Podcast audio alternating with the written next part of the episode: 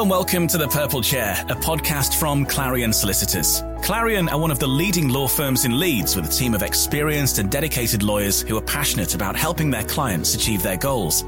For Clarion, it's all about relationships. They know that strong partnerships create energy and deliver better results for you.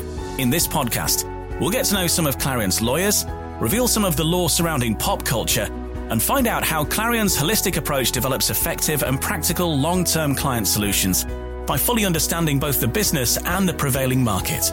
I'm Ian Brannan, and in this episode, the Building Safety Act 2022 is new legislation introduced by the government to improve the safety and quality of residential buildings in the UK. But how does it affect you? The Building Safety Act is intended to have a knock on effect to the whole of the construction industry so that the fire safety aspect of all these new houses will be heightened. Environmental, social, and governance, ESG, is an important measure of a company's impact on the planet, its relationships with people, and the effectiveness of its internal governance structures. More and more companies are looking beyond profit to the triple bottom line, and we'll discuss how this could work for your business. There's research out there that demonstrates that companies with a robust ESG strategy do financially better in the long term. But first, let's find out about a fantastic partnership that Clarion have undertaken, really underlining their own commitment to corporate and social responsibility in the Leeds area.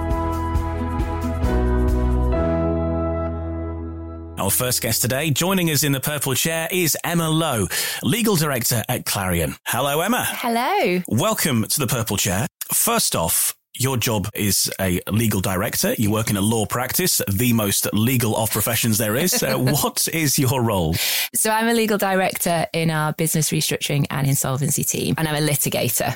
And that basically means that I deal with all the large scale litigation that comes out of insolvencies. So tens of millions, often hundreds of millions of pounds worth of claims. Uh, and I deal with that. So my job really is, I suppose, in some respects, a big project manager, project managing these big pieces of litigation that can go on for many, many years. And then there's a lot of business development as well. So there's a lot of going out, meeting clients, making sure that um, Clarion's out there and people know who we are and what we do.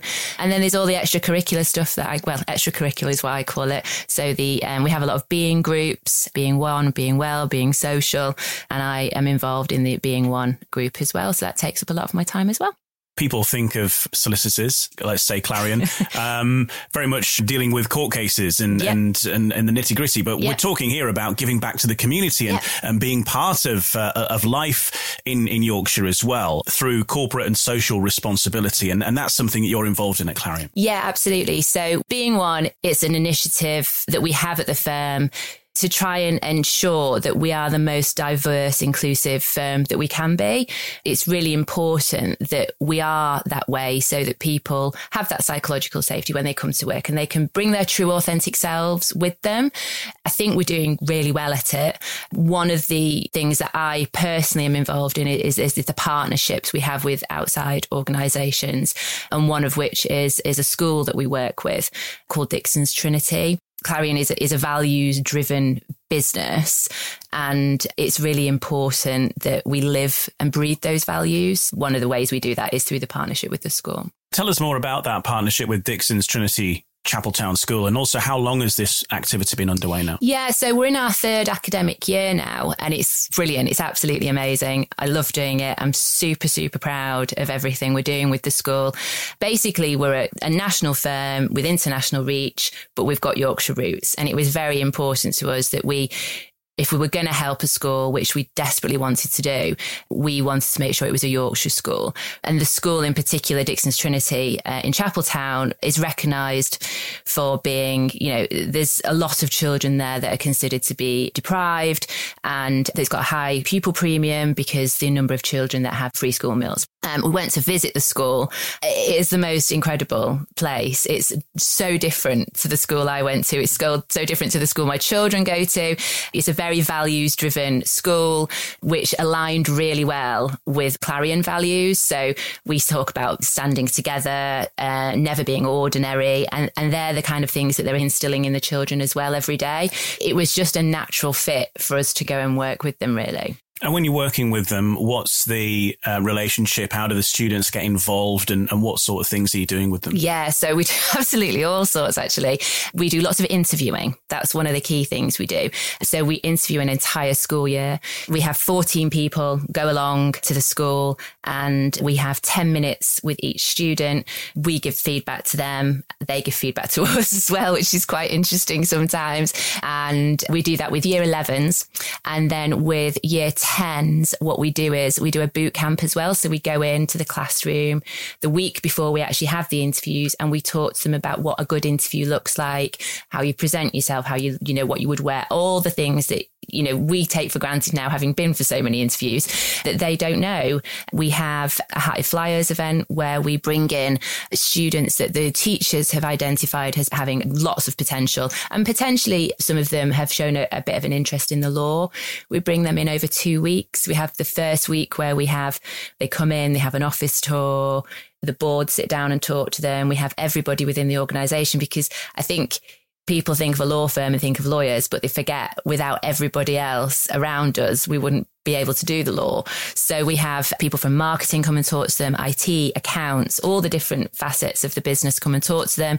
And then we do some exercises with them. And then the following week, we actually do the graduate recruitment exercise with them. Not had to dumb it down. These kids are absolutely amazing. We do a careers fair now as well. So we go in, we take local businesses, either clients or contacts that we've got. I think one of the things that makes this program different is that it's not just about getting students into law. This is about us going into that school and instilling in those students that they can do anything, whatever they want to do. If they try hard, they're going to be able to do it. And there's, there's people out there that believe in them. So, for example, at the careers fair, we had consultant doctors there. We had architects there. We had engineers there. We asked them to bring along, you know, trainees, apprentices and things like that, that the students could see themselves in the people that were there. The school have what they call stretch finals and they spend a lot of time with the students encouraging them to do public speaking and they have competitions where we go in and we help judge the students on their public speaking. We then invite them into the organization. We have a Wednesday morning meeting and we invite them in to come and talk in front of the entire firm and they are amazing, incredible students and, and the the way they speak in public is is phenomenal, better than most most adults. Really, it's great real world experience, Absolutely. isn't it? You know that yeah. you can you can take with them and maybe use you know very soon after yeah, yeah. that. Um, what is in it for Clarion? How does Clarion benefit from this? I think it's important to say that I think it's not a tick box exercise for Clarion. I think there's a lot of organizations out there now that see, you know, CSR, we've got to do it. It's not that. It is it's so much more. It's because it's genuinely the right thing to do. There's so much to be gained from doing it for the students and for the firm. There's 300 and odd people at the firm, and I think two thirds of them have volunteered already. And every single person that has volunteered has absolutely loved it and has got so much out of it. The feedback has been phenomenal. And I think, you know, we spend a lot of time at work. So to be able to do something with purpose and really feel that, I think really helps everybody within the organization feel like they're a part of something and feel like they're giving back, which I think in some organizations you don't get that. So it helps with you know, it's it's very much part of Clarion's culture, and I think it helps with the culture in, in that way. What's the longer term vision for this partnership? And do you foresee some of the students that you're working with now rocking up at Clarion in a few years? Yeah, absolutely. If if there are some students that you know that we find that want to do the law, as I say, it's not just about the law, but if if there are some that want to do that, then then absolutely. I spoke earlier about the High Flyers event, and we choose two people to win the presentations those two students get to come and do some work experience with us. So actually, they're getting more experience of the law. And, you know, if they want to come back and do apprenticeships with us or, you know, are interested later on in doing a training contract, then absolutely, we're all about that. It would be absolutely amazing. Are there any specific success stories from this partnership that you can tell us about? Yeah, absolutely. There's been quite a lot actually. I think when we set out to do this, I, one of the things I said when we started it was that if we can just help one child, it would be worth it. Because if we can get even still in one child that they've got the ability to do whatever they, they want to do, then that's incredible. The real life impact has, has been quite profound. And so we were doing year nine interviewing and one of the teachers, the careers lead came up to me and said that she couldn't believe what she'd just seen. And I was like, well, hopefully it was, you know, nothing awful that, you know, everything's going well. And she said, no, no, there was a girl that's just been interviewed. I've known her since she started school and I've never ever seen her smile. And she's just walked away from that interview beaming, absolutely beaming, which I was like, oh my God, that's just incredible. And another story from the same interviewing sessions was that basically what happens is we give the feedback they don't get it for at least a week. And I was told by the careers lead some weeks later that the students were basically banging down the door to get their feedback. They wanted to know what we'd said about them. And one particular boy was really adamant about it. And this boy was renowned within the school for being, let's say, naughty, a little bit naughty, and was not potentially not somebody they thought this would have such a, a, profound impact on. And he was desperate for the feedback, got the feedback, loved it. And his mum came into school the next week to say that he'd put the feedback on his bedroom wall and was looking at it constantly and how he changed into a different child. And the school also noticed a marked improvement in his behaviour as well. Would you encourage other businesses and organisations then to look at this kind of corporate and social responsibility. We just heard there the life changing effects yeah. it can have. I, yeah, I yeah. assume that will be yes. Yeah, no, absolutely. You know, there's so many benefits and it, it's a win win for everybody.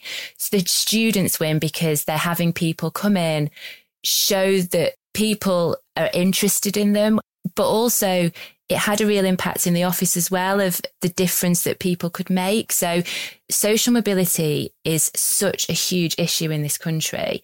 And, you know, we're one of the worst in the developed world in terms of social mobility and the changes that can be made. Studies have shown that the more diverse an organization or a management team in particular, the, the more innovative a business can be, which in its, I think I read somewhere that there was something like 19% increase in turnover because of the, the increase in innovation. So, you know, show me any business that wouldn't want a 19% increase in turnover if, you know, just by making some very simple changes and by helping your employees make a difference there is an untapped talent pool waiting for these businesses. And it's just about unlocking that and, and making sure we help those students uh, reach their full potential. Fascinating stuff. And it'd be fascinating as well to see how some of these students go in, yeah. in, in, time, you know, a decade from now or more. Yeah, yeah, yeah. No, I can't wait. Fantastic stuff. Well, look, thank you, Emma, and uh, an amazing experience you're giving those students and uh, keep it up. Thanks for joining us. Thank you very much.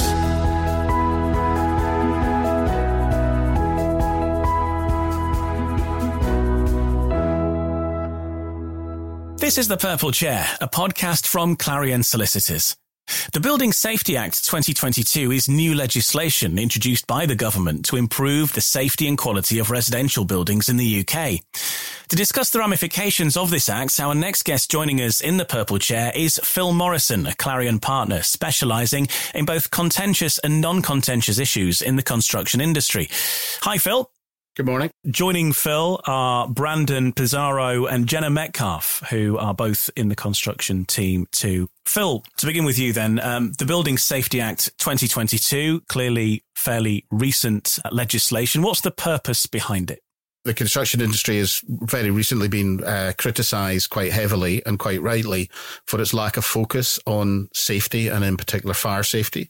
So following various inquiries and recent reports, the purpose of it is to really focus the whole of the, the construction industry, the construction supply chain, both design and construction into making sure that everything that is going to be constructed, everything that is going to be used in the construction process and everything around that is going to concentrate on safety and in particular fire safety. So on that, it's the most important legislation that's been introduced in the construction industry in, in the last 30 years. And in that regard, clearly the, the Grenfell fire, for example, must have been a significant driving force for this legislation. the construction industry is always criticized that in construction there's a race to the bottom, i.e., how can we do it as quickly and cheaply as possible? And I think the Grenfell tragedy really showed that we'd arrived there. There's a book called Show Me the Bodies by Peter Apps, which um, sets out how we arrived at Grenfell. It's a very illuminating but very disturbing read. And that showed that very little care and concern was taken in relation to the overall, starting at the holistic fire safety, and then each and every level you get to in the construction industry to, had very little regard with um, with regard to fire safety. So Grenfell, the, when we lost those lives, and the subsequent inquiry and Judith Hackitt's report have all resulted in the Building Safety Act coming into being Brandon, to you then now, what are the specifics of the Act? Let's get into the detail. The main focus of the Building Safety Act is on higher risk buildings. So those are buildings which are at least 18 meters tall, seven stories high, and contain two residential units. Now, the central purpose of the Act itself is to ensure that these buildings are maintained and constructed correctly. So there are six parts to the Building Safety Act, and the two main parts deal with the construction of these buildings and the maintenance of these buildings. So during the construction of these buildings, there's now a new approval regime, which has been termed the gateway regime. So the developer will have to pass through three different points. So one during planning, one before um, works can commence, and one at completion of the works before the building can be occupied it's also cemented this idea of the golden thread of information. So it provides for how information in relation to the building will be created, stored and maintained. But um, it's not only relevant to higher risk buildings. The mechanisms which the Building Safety Act sets out are quite far reaching and novel in some cases. An example being building liability orders which have been created to prevent this practice where SPVs, are special purpose vehicles, and joint ventures are set up by developers and then wound up once the site's been developed and the assets then distributed elsewhere across the business just to avoid any claims in relation to sort of latent defects or defects that arise after the completion of the project. So building liability orders what they do is they allow a court essentially to reach beyond the SPV to an associated company and pass relevant and specific liabilities onto these associated companies. But they've also laid the groundwork for a new construction products regime and introduced a new cause of action against manufacturers who manufacture defective construction products. All parties are going to have to just be conscious of their obligations under the Building Safety Act, particularly in relation to the new approvals regime. And this will need to be factored into construction programs. But also, developers will need to ensure that they're carrying out their due diligence. There are requirements under the Act which require that all parties involved in the construction of these buildings are competent in accordance with the regulations. And given the context where people are um, conscious and aware of the negative impact of fire safety defects and uh, what materials need to be used in the construction of these buildings, those involved even in the construction of smaller dwellings will need to be wary of the products that are being used in the construction of these buildings and how they are being constructed. And, and what does it mean for existing residential properties? Is there a situation where elements uh, of older properties might need to be updated? The first thing in relation to existing high rise buildings is that these will need to have been registered by the 1st of October of this year. But in terms of updating, since the Grenfell inquiry it's become clear that a lot of existing higher risk buildings have historical fire safety defects and are now no longer in line with current guidance or regulations. Government data show that 8,000 out of the 12,500 high risk buildings that there are will need an assessment of the exterior system to see whether their cladding is suitable. So the main question here as well is who has to pay the cost of remedying these buildings where there is defective cladding? The Building Safety Act does set out a variety of mechanisms where it tries to avoid a scenario whether it's the residents that are having to pay these costs. Um, so they set out remediation contribution orders where a specific type of leaseholder is able to make an application to the court for the landlord to pay these costs or to remedy the defective building. Existing high risk building owners will also need to be aware that unless one of the very limited exceptions applies to them under the Building Safety Act, that when they carry out works in relation to these buildings, that these will need to follow the same approval process as the new high risk buildings. That'll mean you'll have to submit the same sort of plans. The works will need to be approved before construction can commence and that the works will need uh, to be approved by the Building Safety Regulator at completion in order for them to be occupied. The Building Safety Act is intended to have a knock on effect to the whole of the construction industry so that the fire safety aspect of all these new houses will be heightened, as it were. And as Brandon has already alluded to, if you do have defects in a house, whether it's a high rise or a, you know, an ordinary three or four bedroom house, the Defective Premises Act is something that if there are defects in it, that you can use that to pursue the party who's responsible for these defects. And the Building Safety Act has increased the time period with which you could do that from six years to 15 years.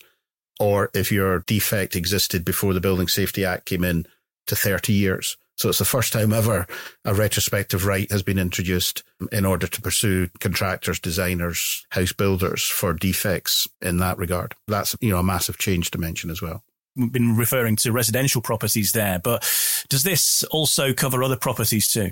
Yes, it does. And it's probably the main misconception of the Building Safety Act that it will only apply to high risk residential blocks a high risk building is a building that is 18 meters tall, at least seven stories, and contains two residential units.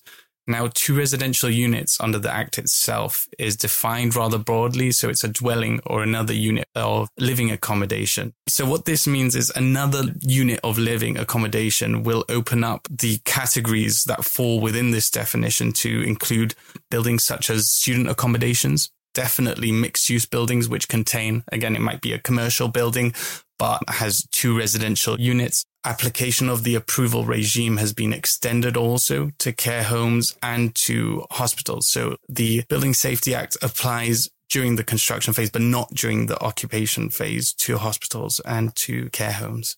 Jenna, to you, obviously some quite key changes here then. Who's the regulator responsible for monitoring this and how's the new legislation going to be enforced? Because that's quite a task in itself. So the Act has introduced a new building safety regulator and the building safety regulator will be responsible for monitoring developers of high risk buildings. And this means that those involved in high risk building projects will no longer be able to choose whether they want to use either local authority building control or a privately improved inspector is their building control body, and the building safety regulator will automatically become their building control body.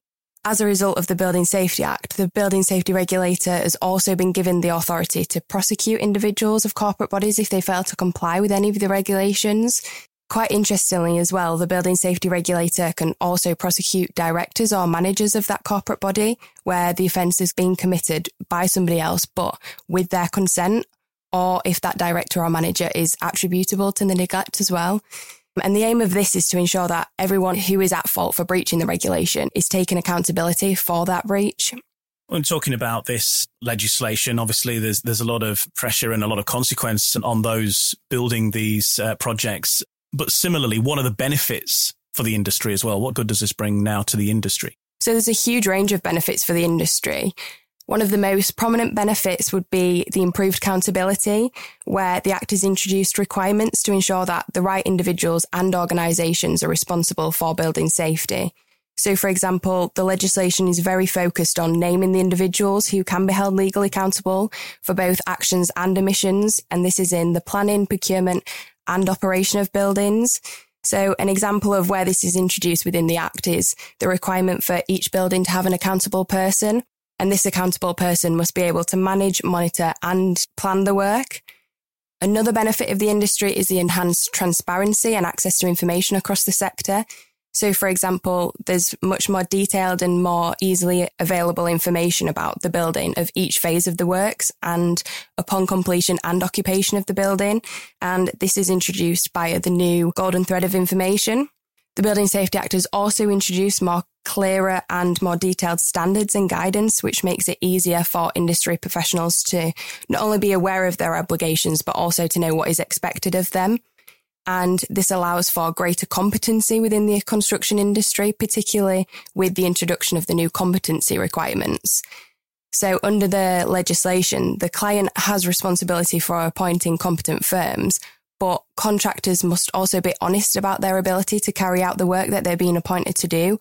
And as part of this, contractors must be able to provide evidence that they are capable and probably one of the most obvious benefits is the increased safety standards and reduced risk of fires and structural failures as a result of new fire safety provisions.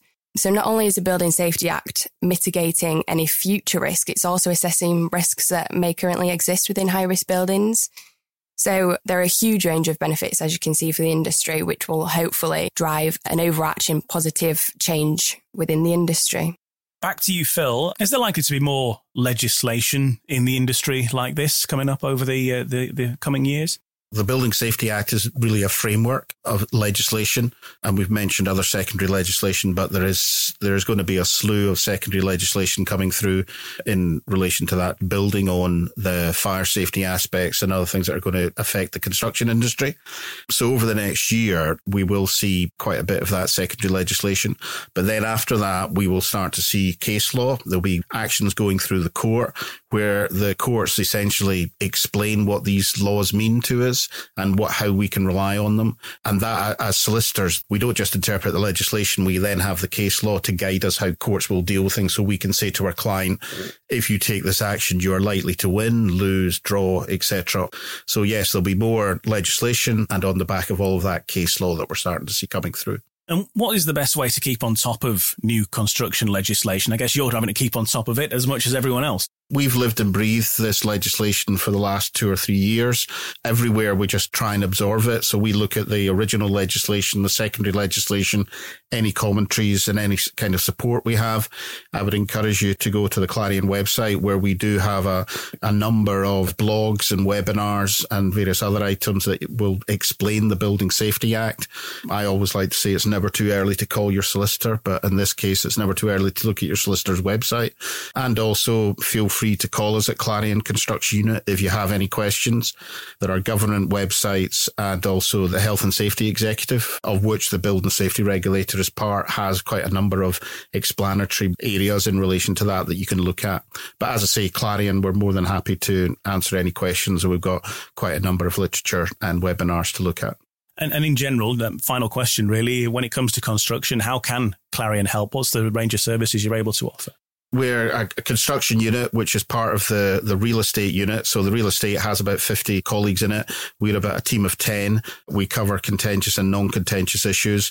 And we advise anybody who's want to put a contract in place in the construction process, be it developers, contractors, consultants, the design team, funders, anyone involved in that, we can assist you in drafting contracts, advising on contracts and helping in that kind of process if on contentious matters where there are disputes between parties in relation to the construction process about payment or defects or the finished products or not getting finished, then we can assist clients um, in dealing with these disputes, helping them run them, advise on them and how to get the best out of them and also to resolve these disputes without necessarily going to court or any other process. But one of the big things we do like to do is what we kind of call adding value to our clients, where we provide training and advice and just generally support in the construction process. So we'd like to be part of our clients' teams rather than just a purchase you get or contact us when something goes wrong.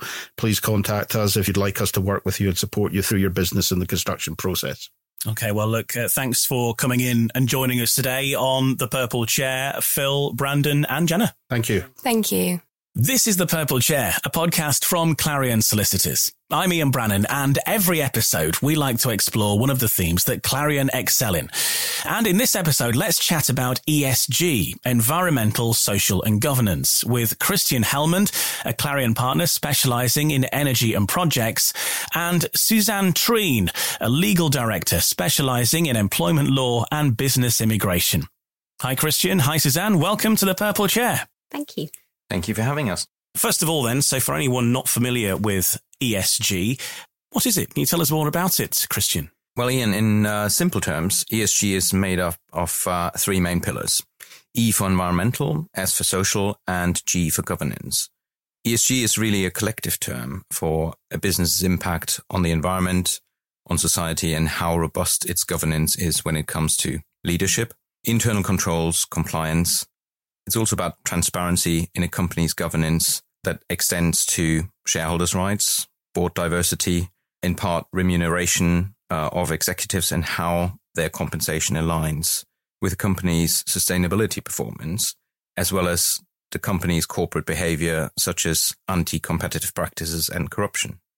In a nutshell, ESG is a company's demonstration that it operates as a responsible business and in a sustainable manner, uh, depending on the size, the type of the company and the sector it operates in. ESG can mean very different things. Certain elements of ESG might apply to some companies, but not to others. And why is it becoming more important for businesses? It's a very competitive marketplace. Increasingly, it's difficult for businesses to stand out. ESG is, can help a company getting a competitive advantage over its rivals in the market. In certain procurement processes, companies are increasingly scored on their ESG credentials. It's attracting new customers. Statistically, most customers are now prepared to pay a bit more for a greener or sustainable product than a non-green alternative. It's about securing investment. Funders are more likely to invest in companies that can demonstrate strong ESG credentials through transparent strategies, internal procedures, controls, and compliance. Investors are also incorporating ESG elements into their investment decision making process. It's a really important factor in how businesses attract and retain talent. Um, so in the UK, you probably know that we're still suffering from a combination of the effects of Brexit, the end of freedom of movement, and then there's a skills shortage as well as a challenging economic climate. So it's made it much more difficult for employers to attract and retain the right people with the right skills on a long term basis. And a lot of employers have found that simply trying to outbid their competitors isn't going to work. It's not a sustainable solution long term. So actually for many employees, uh, particularly uh, the Gen Z generation, it's actually really important how businesses operate and impact on the local community and what they do environmentally. Um, it can actually be really critical. And uh, there's a number of surveys that show that actually lots of employees care more about what businesses do and their ethical approach to things rather than how much they pay. So actually from a people perspective, it's becoming more and more important to help recruit, grow and sustain your business. What then are the benefits of ESG for a business, Christian, first? So uh, there's a business resilience point here. So in terms of cost savings, for example, uh, even small efforts towards sustainability can have quite a big impact and improve the bottom line and return on investment. So, for example, going paperless, making certain energy savings upgrades, recycling reduction of waste, for example, and just generally improve the company's reputation through transparency about the company's impact on the environment, promotion of inclusion and diversity, and also of better financial performance. There's research out there that demonstrates that companies with a robust ESG strategy do financially better in the long term. I would add to that and say that you can attract talent. So attracting and retaining a skilled workforce and putting in place a positive culture really has clear benefits. It's, it's quite obvious that a happy workforce often leads to a better and more productive and engaged and ultimately more profitable business.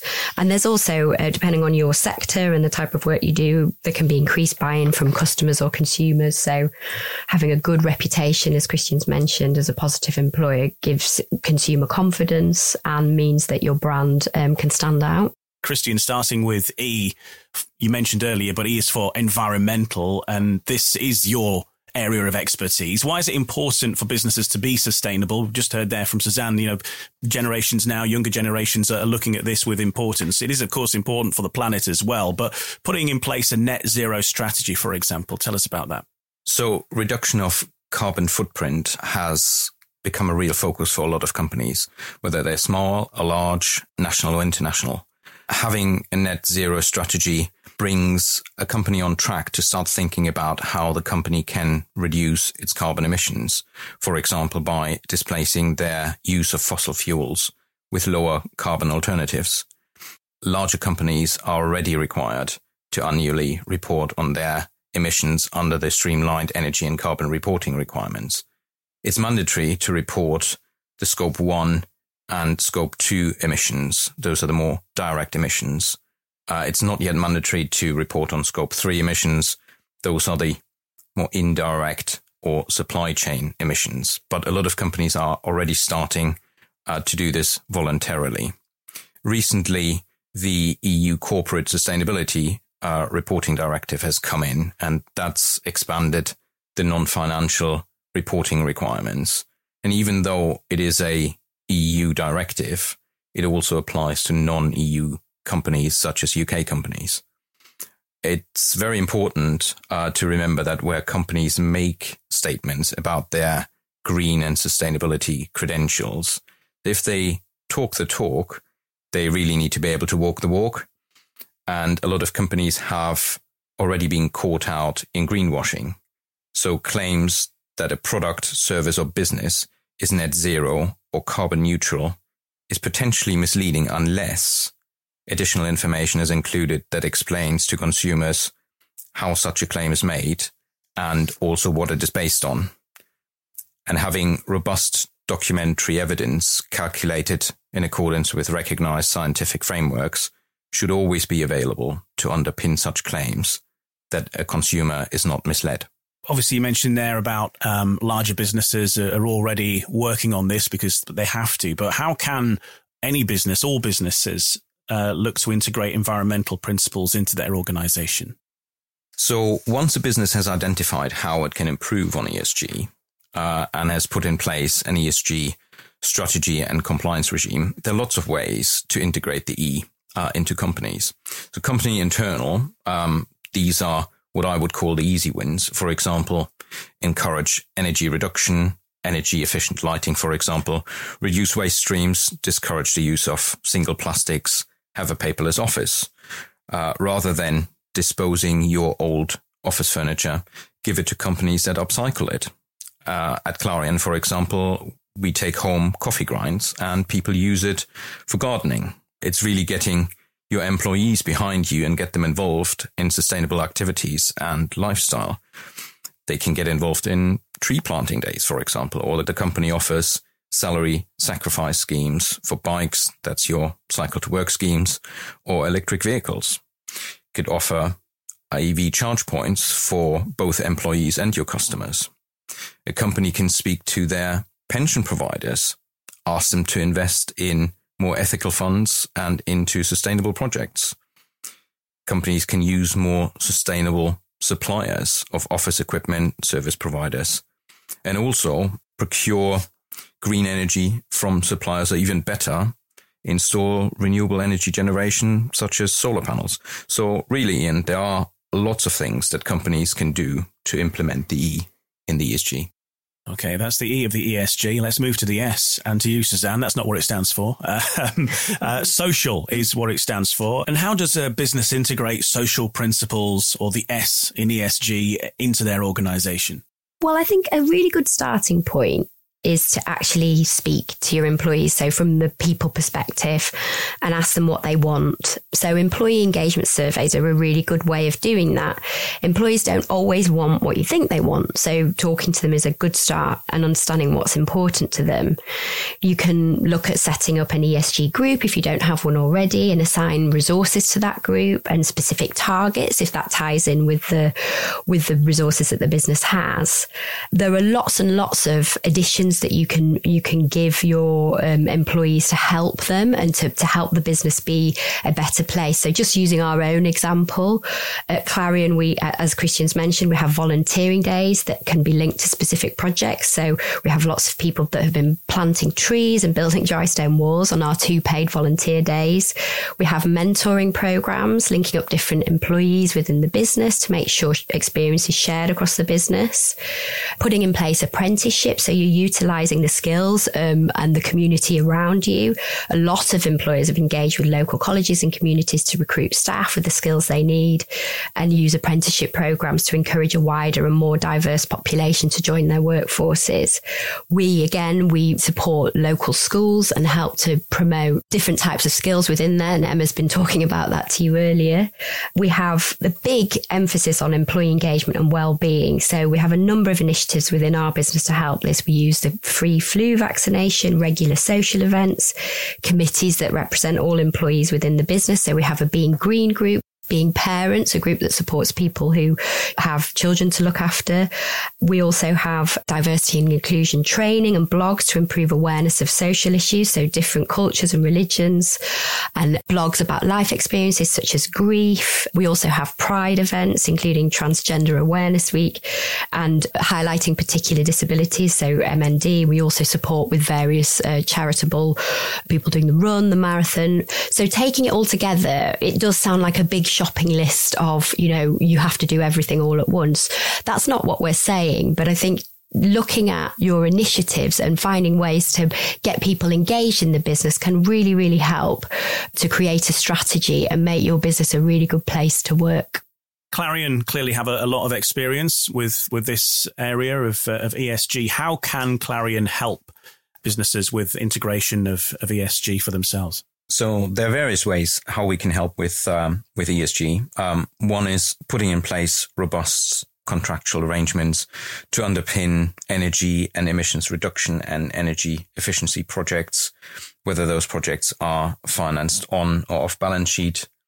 We can help with putting in place strategies, draft policies such as anti-bribery, modern slavery and human trafficking.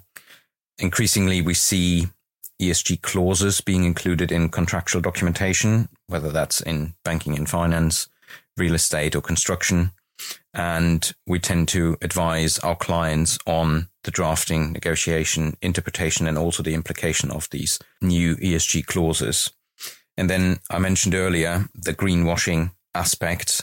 We advise a lot of our clients on the use of the language in relation to ESG when it comes to their green and sustainability claims and also their advertising so they don't fall into the greenwashing trap. We can really support you from the whole life cycle of the employment relationship, really support you with your employee initiatives, support you with training, get your business to understand the equality, diversity and inclusion initiatives and really bringing that home, helping with coming up with ideas and generally helping your business to, to look at their benefits and look at the workplace as a whole and support the ambitions you might have for your business.